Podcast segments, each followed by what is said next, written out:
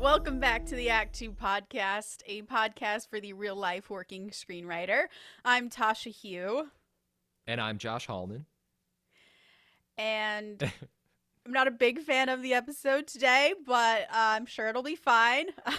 but No, this is gonna be a- Great.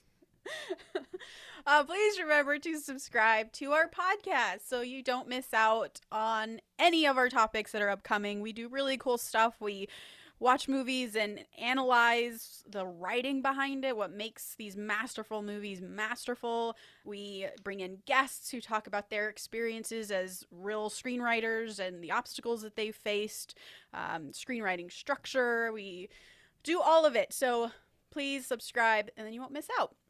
Also, you That's can right. give us a rating, write a comment. Hopefully, it's good, but if it's bad, that's okay too. Be honest. That's what we ask. That's what Tasha asks. Yes. Uh, if you'd rather DM us, you can uh, send us questions, any topic suggestions you have, or you just want to, you know, say hi. So you can reach out to us at act2writers at gmail.com, and that's all spelled out, or on our Instagram at act2writers. You can also find me, Tasha, on Instagram at Story Thursday, or on Twitter at Tasha 3.0. and me, Josh, on Instagram at Josh Hallman and Twitter, Joshua Hallman. Tasha, are you ready for today? I'm cautiously optimistic. I can barely sit still over here. I've been just waiting. So here's what happened. You and I were going to do a episode about Ted Lasso, Yeah. a universally loved show on Apple.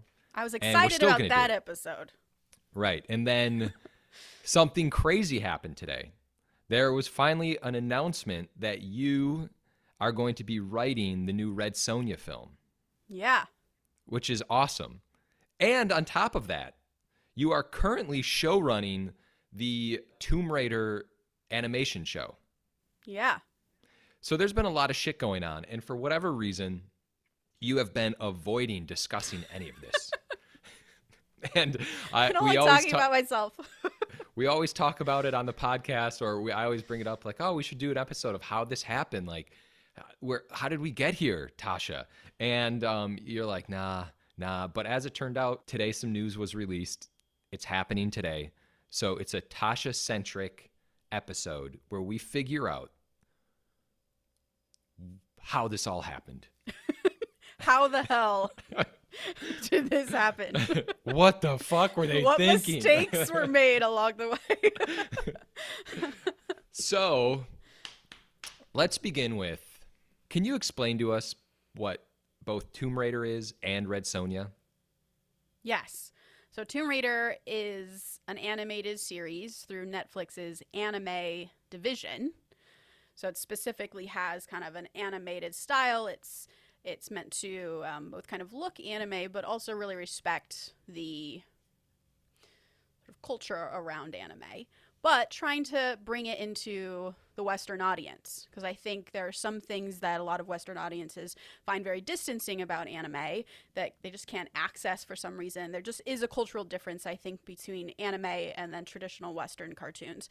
So Netflix is really trying to bridge that gap with the Western audiences. So they have this new anime department. So shows like Castlevania and Blood of Zeus, the new um, Masters of the Universe He Man show, that's all coming through this new anime division. So Tomb Raider is also part of this, and it is based on the amazing, best ever video game series of all time Tomb Raider, starring Lara Croft.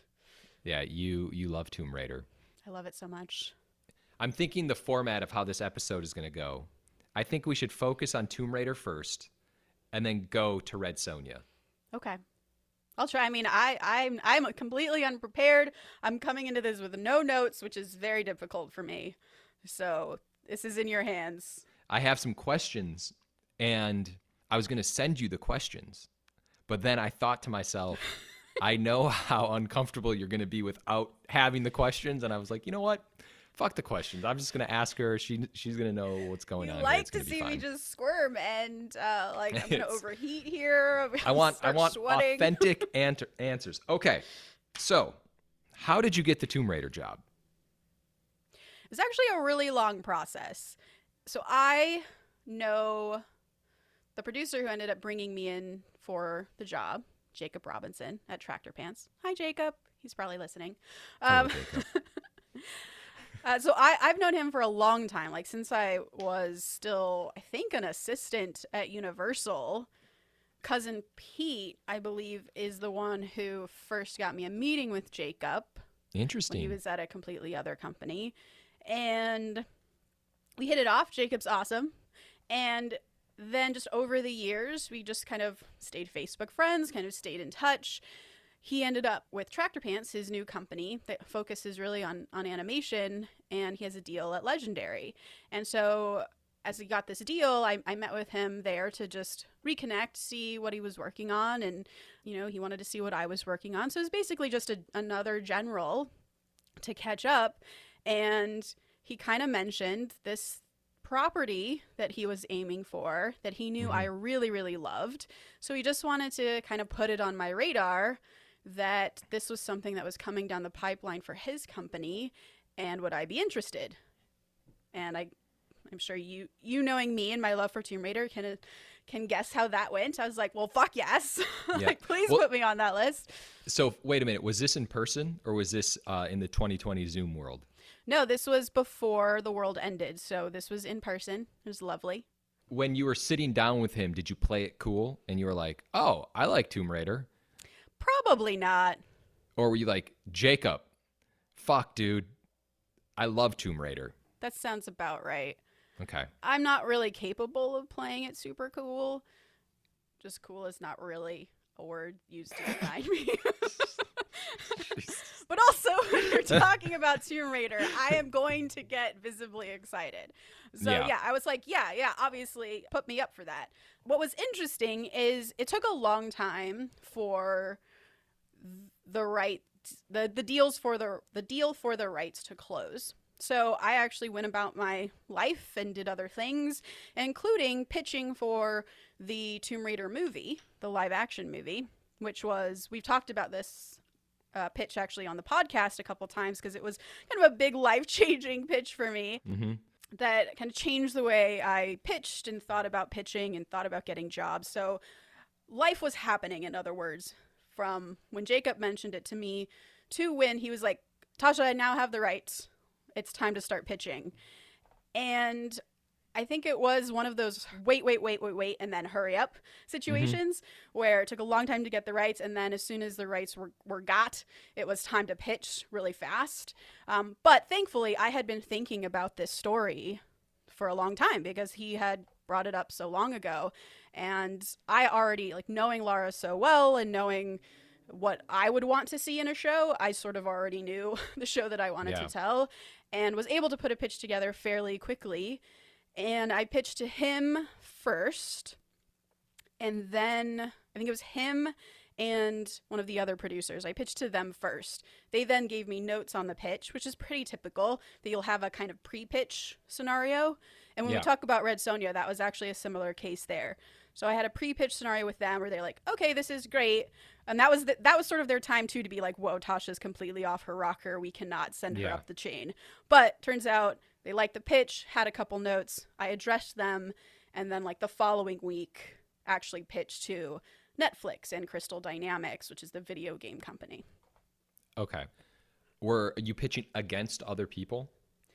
Yes, I was told pretty much up front that there were only a handful of people pitching, which is great. That's always the best case scenario, right? You don't want to be told that it's open season, there's, you know, 10 to 20 people pitching. It was much smaller, so the ch- the chances of me getting the job were much higher, but it also to me told me that they were going for a very specific kind of storyteller. Like the the producers kind of knew what lane they wanted to be in if they were kind of handpicking the writers they wanted to be doing this job. Does that make sense? I think so. So that lane being kind of your vision on Lara. Are we sure it's not Laura? Are we sure How everyone's pronouncing her name incorrectly all this time? Laura with a U. Laura. Lara. Lara. I don't even know if I can say that without my Wisconsin accent. I mean, I think they knew they wanted a woman's perspective, really. Someone who was a a great fan of animation. I think that was really important. And someone who had a, a true love of the game, not just because they know the game and like the mythology of the game, but someone who could speak to sort of what she means as this female action icon in the world. Yeah. And I think they they tended to pick people who you could tell that they grew up with the game and that it meant something important to them, which meant that they then had something to say about Lara Croft and Tomb Raider. So I think handpicking is like such a great way to do it if with an IP like this because you're going to get, you know, if you pick four people, you're going to have four really strong takes that are probably very different because the way that Lara Croft affected me is probably different the way than the way someone else grew up with Lara Croft. So Yeah. that's what I mean about them handpicking um, and why I feel like it was kind of important or interesting at least. Yeah, you had a, a very specific vision of what you wanted, the story you want to tell. And then did you have parameters of the story? Because I know, I don't know, I don't know how much we can talk about the Netflix series, but it takes place in a certain time period in like the life of Croft, right? Yeah, so obviously the video games expand sort of this huge life where you have what they call classic Lara, which is the early games from the 90s around then, where she's got the triangle boobs and the tiny shorts and she just kills people indiscriminately. Moment of silence. Oh, God, let's move over that moment real fast. No, I'm kidding. I'm kidding. I was a kid. I was like, uh, what? I, I don't even remember how old I was, but that's the the the Croft singed into my head. Yeah, as it is for most boys, I think. And then you have the the current reboot, which started in 2013, which is like a trilogy where they re-envision Lara Croft as a more realistic human being, and we're we're we're learning her origin story over the course of those three games. I can't say where I picked up with her, but I think I picked up with her at a really cool spot. Yeah, I guess so. It sounds like it was the right spot. So to watch your show, do you have to have a vast knowledge of the games and the you movies? absolutely should not have to have a vast knowledge of the games or the movies. You could come into this show without having seen either, and you should be perfectly fine. That is my Cool. hope. All right. So you do the pitch, you get higher and higher up in the in the ranks. Like how many pitches did you do? I think only two. Yeah. And this was over Zoom, the pitch. Yes, the pitches were all over Zoom. Did you have any visuals for the pitch? I did not, but and it was mostly because the the big final pitch, my second pitch was to like 10 people. There were so many little boxes on the screen Yeah. and it would have terrified me i think to do visuals during the actual pitch just Yeah. who knows what technological problem could happen so what i did instead was i actually sent a visual kind of pitch deck after the pitch that i honestly didn't expect anyone to pay attention to unless they liked my pitch and wanted to learn more. So it was it was a very brief summary of my pitch uh, that took the place over like maybe four cards of visuals with just like a headline basically. Gotcha. and then I went a little bit deeper on the mythology that I was pitching through visuals, and then also had some animation references because to me, the animation and the style we were going for, the look and feel of it was really important to the story I wanted to tell. And so I had a section in my pitch deck that was, hey, this is what I'm thinking for the animation. Oh, wow. Can you tell us what the reference was? It was a whole section that was like maybe seven or eight oh. cards of different visuals. All right. Was there one more uh like influential than the others? No, it was more. It was less like, here's a show I want to model it after, and more literally like, this is a look and feel. Like, these are images of like character designs that I find really interesting of women who are doing some kind of action pose. Here's like the world, because in Tomb Raider, the world is very important. So I also wanted to convey the look and feel of the world I was intending because mm-hmm. that can be very different i think for everyone who comes into pitch what they view as the look and feel Yeah. How long was your pitch? it's a good question i think it was it probably clocked in around 22 minutes or so Wow. And did you just pitch the pilot or did you pitch the entire season? Pitch the whole show. Mo- I mean, I have found, anyways, for pitching for TV, you focus on the pilot, but you also want to give a feel for the whole show. And I think, particularly for for this one, they definitely wanted to see what the show is going to look like from week to week. What is the Lara Croft journey that we're Yeah. on? So, would you say you were like 12 minutes of the pitch was on the pilot, the rest was on what the season looked like, and then what the future of Tomb Raider looks like? I feel like the first five minutes might have been what I love about Tomb Raider, why it's so important to me. Okay, okay. My vision for her. the next between five and ten minutes was probably the pilot. And the rest was me talking about the season. And then somewhere in there, sorry, before the pilot, I actually also talked about the importance of the animation, which was a whole other section as well that took about a minute or so. And Oh, then, okay. yeah, five to 10 for the pilot. And then the rest was the rest of the season. Did you think I was going to be going this deep on the questions? I didn't know what to expect, Joshua. Okay. How's it going so far? I'm still terrified. Okay. So you do the pitch, you 22 minutes of glory, you finish, you close your computer, you're like, holy shit, I just finished pitching Tomb Raider. And then how many days before you find out you actually got it, the job? And what happened? Take us through, like, what the fuck happens then? You get an email, you get a phone call from your agent, you get a phone call from Jacob. Uh, I get a phone call from Jacob saying, Hey, you did a great job. Everyone loved it. We really responded to the character story. You did great. It's like, okay. That's it? yeah. like- I mean, he was All right. effusive, but also like I'm very insecure and always prepared for failure. And so it's like, all right, cool. Thank- Thanks, Jacob. we'll, we'll never talk again. Damn it.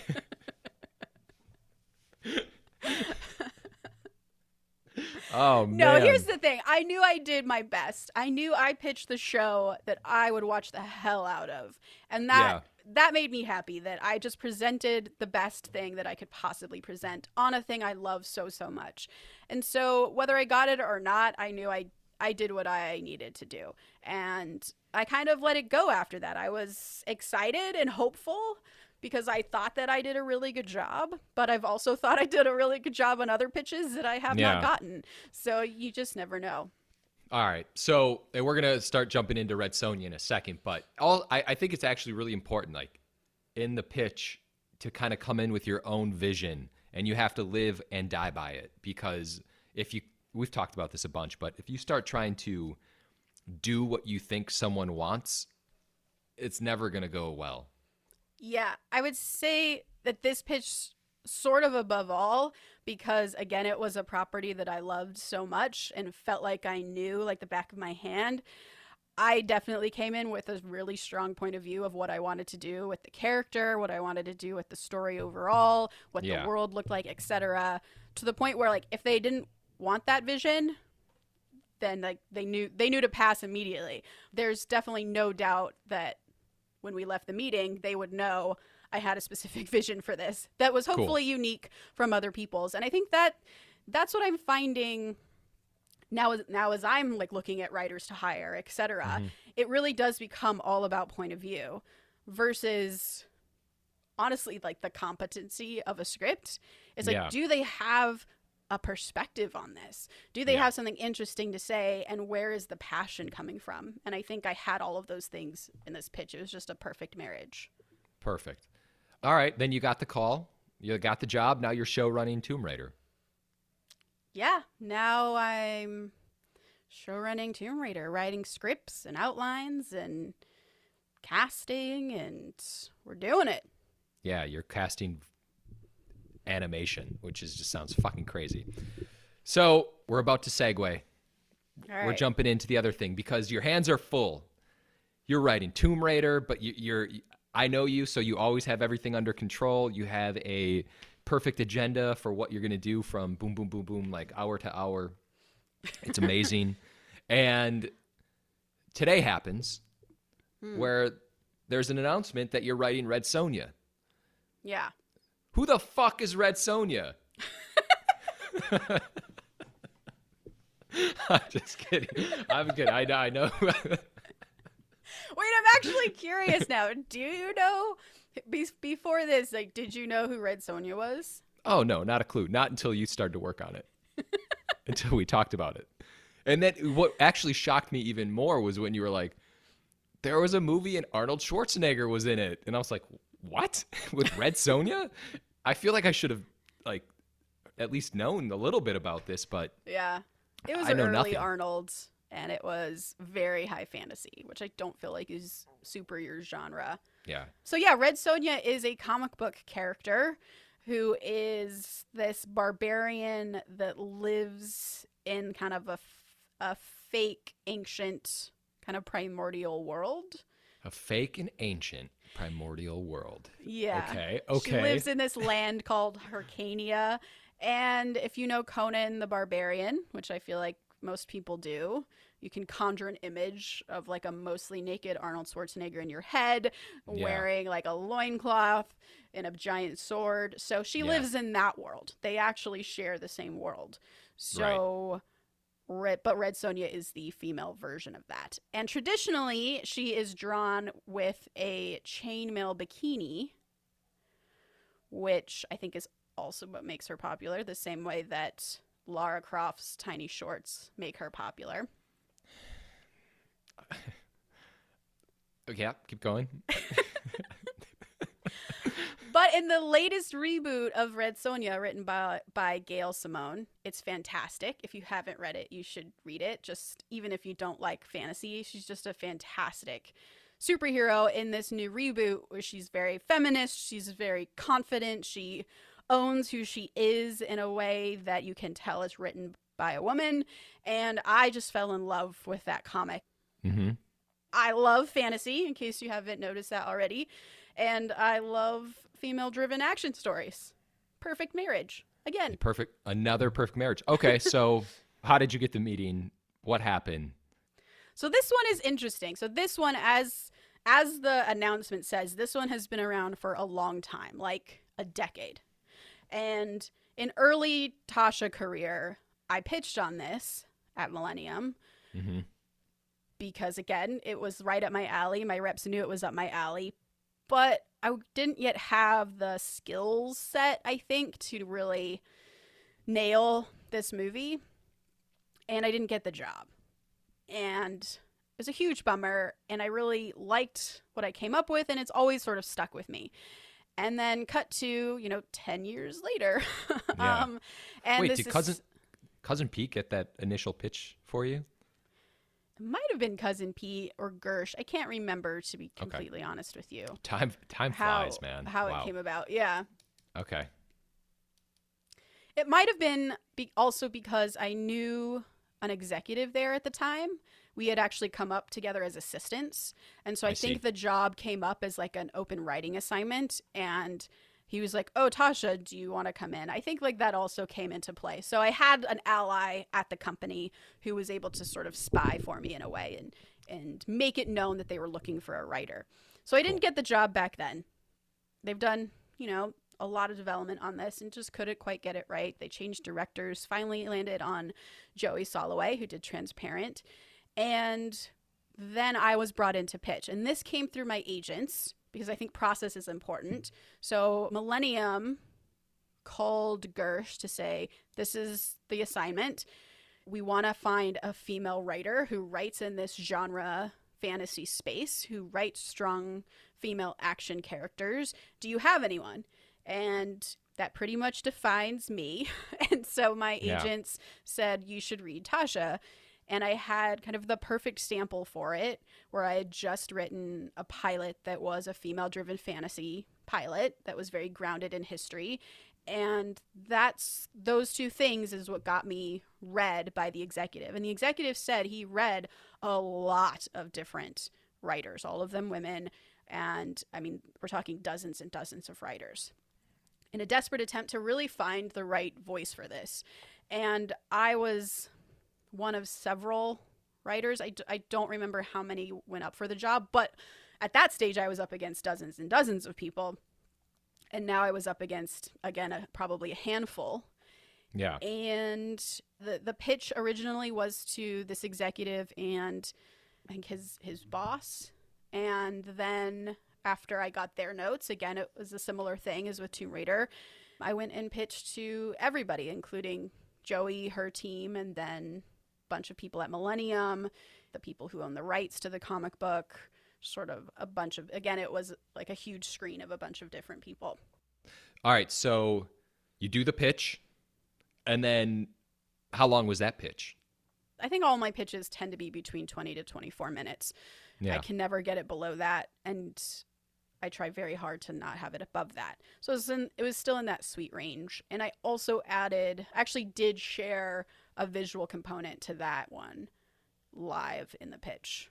Because that feels important when it's a big world that you're building and very Yeah. specific take on what the character should look and feel like, which was a part of my point of view of this movie.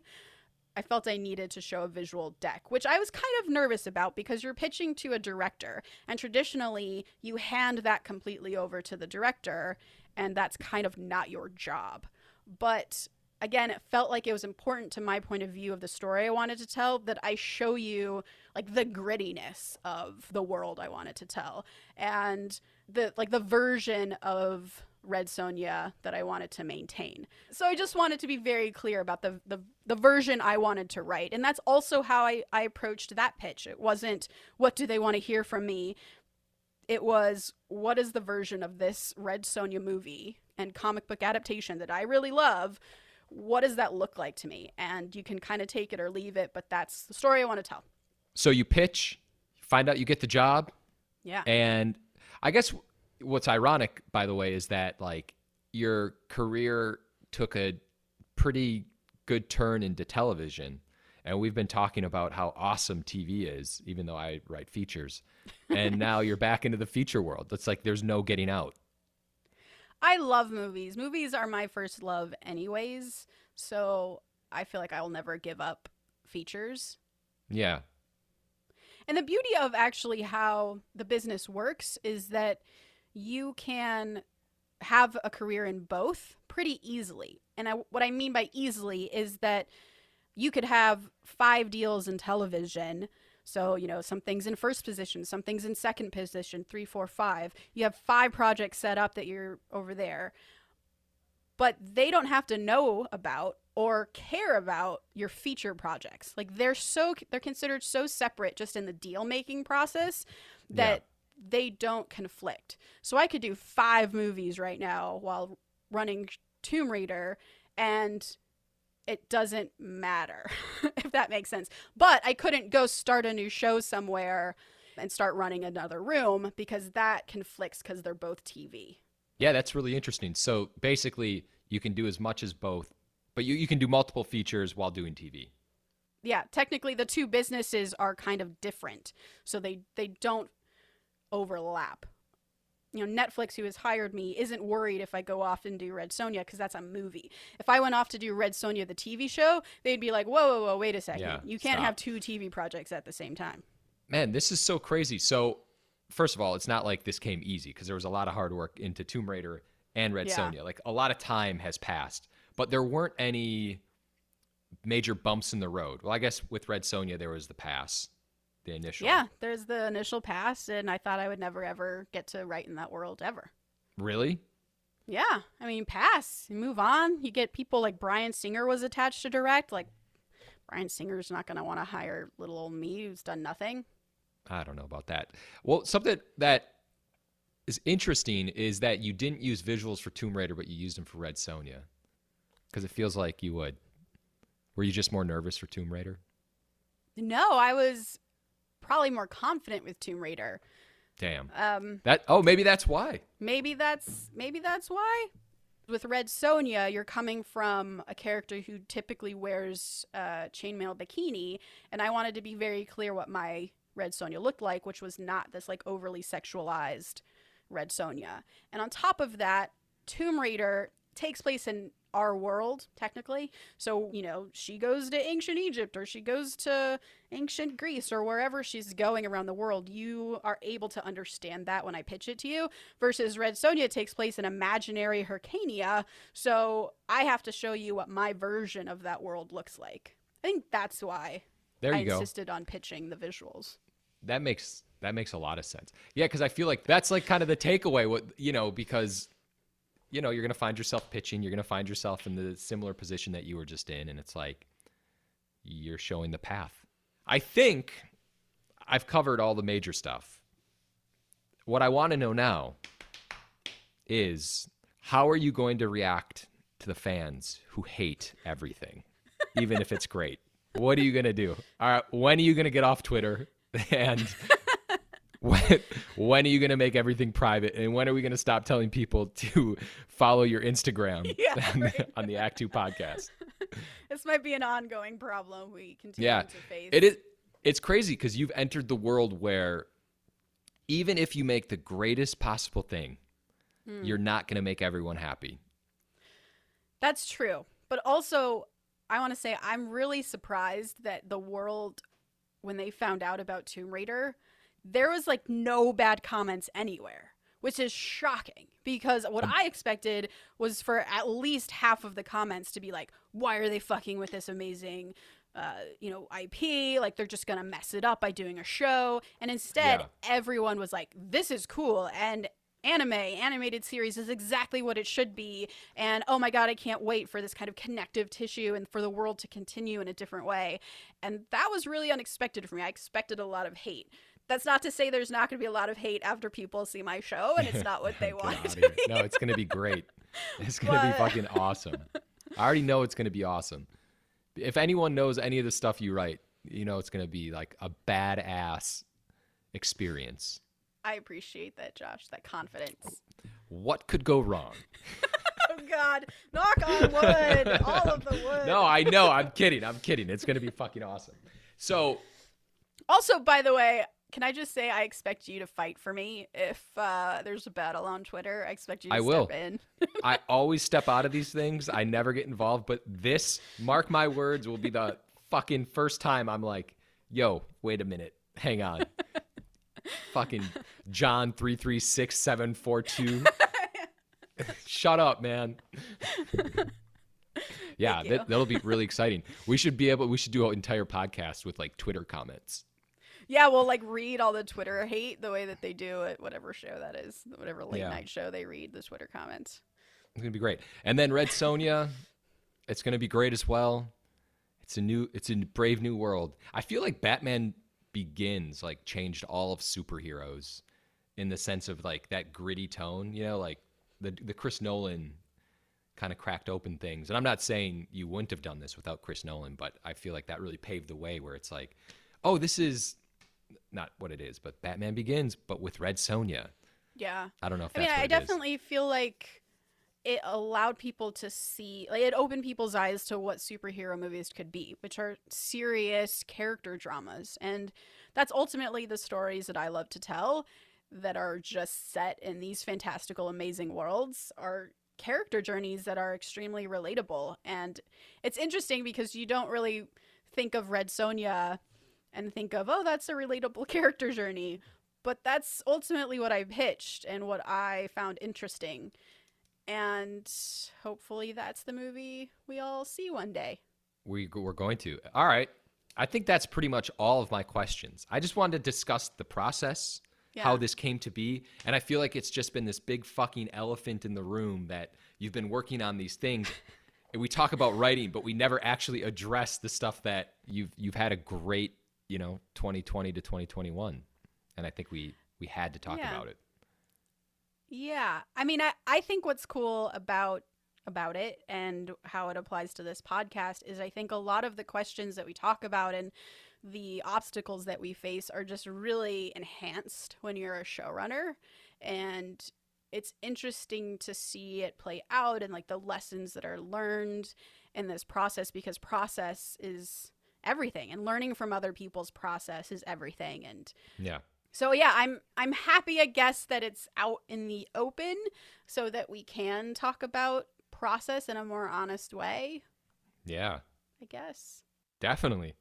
Well, you're like, I don't want to talk about it. I, I, Rather I don't want to talk "That about myself. That thing I'm doing is- over there. It is process, but I think like the big takeaway, and we always talk about this, but it's just so easy to forget, is just to have your vision. Like you Yeah. have to have a vision as a creative, as a writer, because that's what separates you. Yeah. And I think too a big lesson, which is is it feels like it's such a big lesson that it's something we'll continue to talk about.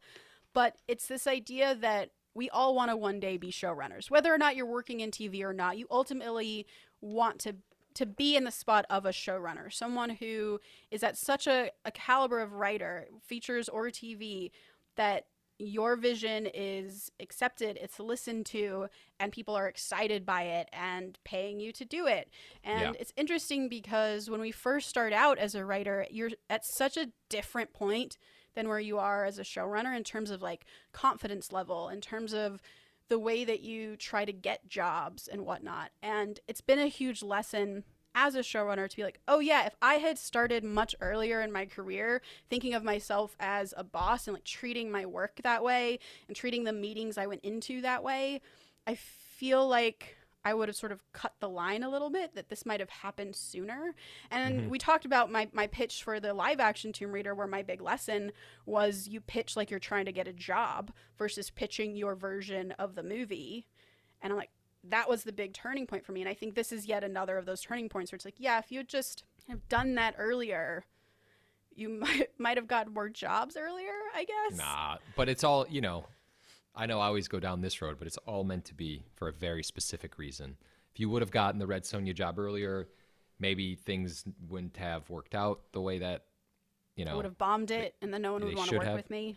yeah. yeah. who knows? We're in a different climate. There's you can do a lot more and it all works for a reason. I am of that mind as well, so I agree with you. Tasha, is there anything else we need to cover about yourself? I'm the last person to ask that question to. Do, do you feel good about this episode? I don't know if it was helpful for anyone, What? which is the objective. So hopefully it was helpful. I think it was very helpful. Okay. Help, helpful to like put a fucking story behind what's going on here. How about you? I mean, you said you have been wanting to talk about it. Uh, how do you feel this episode went? I feel great because I feel like it's. I feel like when things happen to people, one of the first reactions to people who don't know someone else is like, "How did this happen?" Hmm. Like, I don't. I don't get it. Like, did she get the job of Red Sonja because you now have Tomb Raider? Did you know? And like these things, I I think what people a lot of times what myself didn't I didn't know uh, years and years ago is that it takes like a lot of time and work and connections and grinding out and bad pitches and failed pitches and failed meetings to stay on people's radar and you know it's it's all these things kind of come together so i think it was helpful in the sense of like yeah how the how did this happen Yeah. I think actually that's an important aspect is so this announcement came out today in the Hollywood Reporter about oh Tasha's writing showrunner of Tomb Raider is writing Red Sonja. And I think as as someone if I step away and I'm reading that article, I think yeah, exactly that. Like this person got this job because they're show running Tomb Raider and everything's just snowballing for them and they're just like lucky and uh, oh god like I, i'll never be able to have that and that's Yeah. absolutely not true because as as you were trying to push for like the timeline of this was such that i actually pitched on red sonja before tomb raider got the job before tomb raider and it just sort of it, it happened out of sync to what the article feels like it's trying to say so I think that's important because as a writer, I have read plenty of these announcements myself and have been really disheartened that I couldn't, I can't build that kind of momentum or whatever the case might be. But that's, it's not about that. It's like I worked super hard to get the Red job. I failed the first time. I ended up, you know, working really hard again and getting it the second time. And then the Tomb Raider thing came because of a previous relationship that I worked hard to build. And it's just everything coming to, together over the course of many, many years. there we go that's it I feel like your life has gotten better since I brought you back into the house of Slytherin. I'm not fully accepted. I I, I can This sense switch. it. Um, I've got the quote of the day: Watch my shows and watch my movies, and don't give me shit. Tasha. that is a lie. Okay. Sorry. Uh, all right. So here's the quote of the day. I feel like it relates to everything that we've talked about. There is no greater agony than bearing an untold story inside of you. Maya Angelou. you can't use that quote. It has to be something else. no, it's done. That's what it is now. Oh. All right. Maya Angelou. What the fuck? Please remember to rate and subscribe. Uh, follow us at Act Two Writers for really cool writing stuff. You can Yeah. follow me, Tasha, at Story Thursday on Instagram. yeah. Who cares about me? Just go congratulate Tasha. Uh, don't hassle me, please. I'm very fragile. Um, or on Twitter at Tasha 3.0. Josh. Who cares about me? Just go talk to Tasha. Go congratulate her. All right. Well, as always, the Act Two podcast is a production of Act Two, a network and support group for the everyday working screenwriter. This episode was edited by Paul Lundquist, music by 414 Beg, which you can find on Spotify.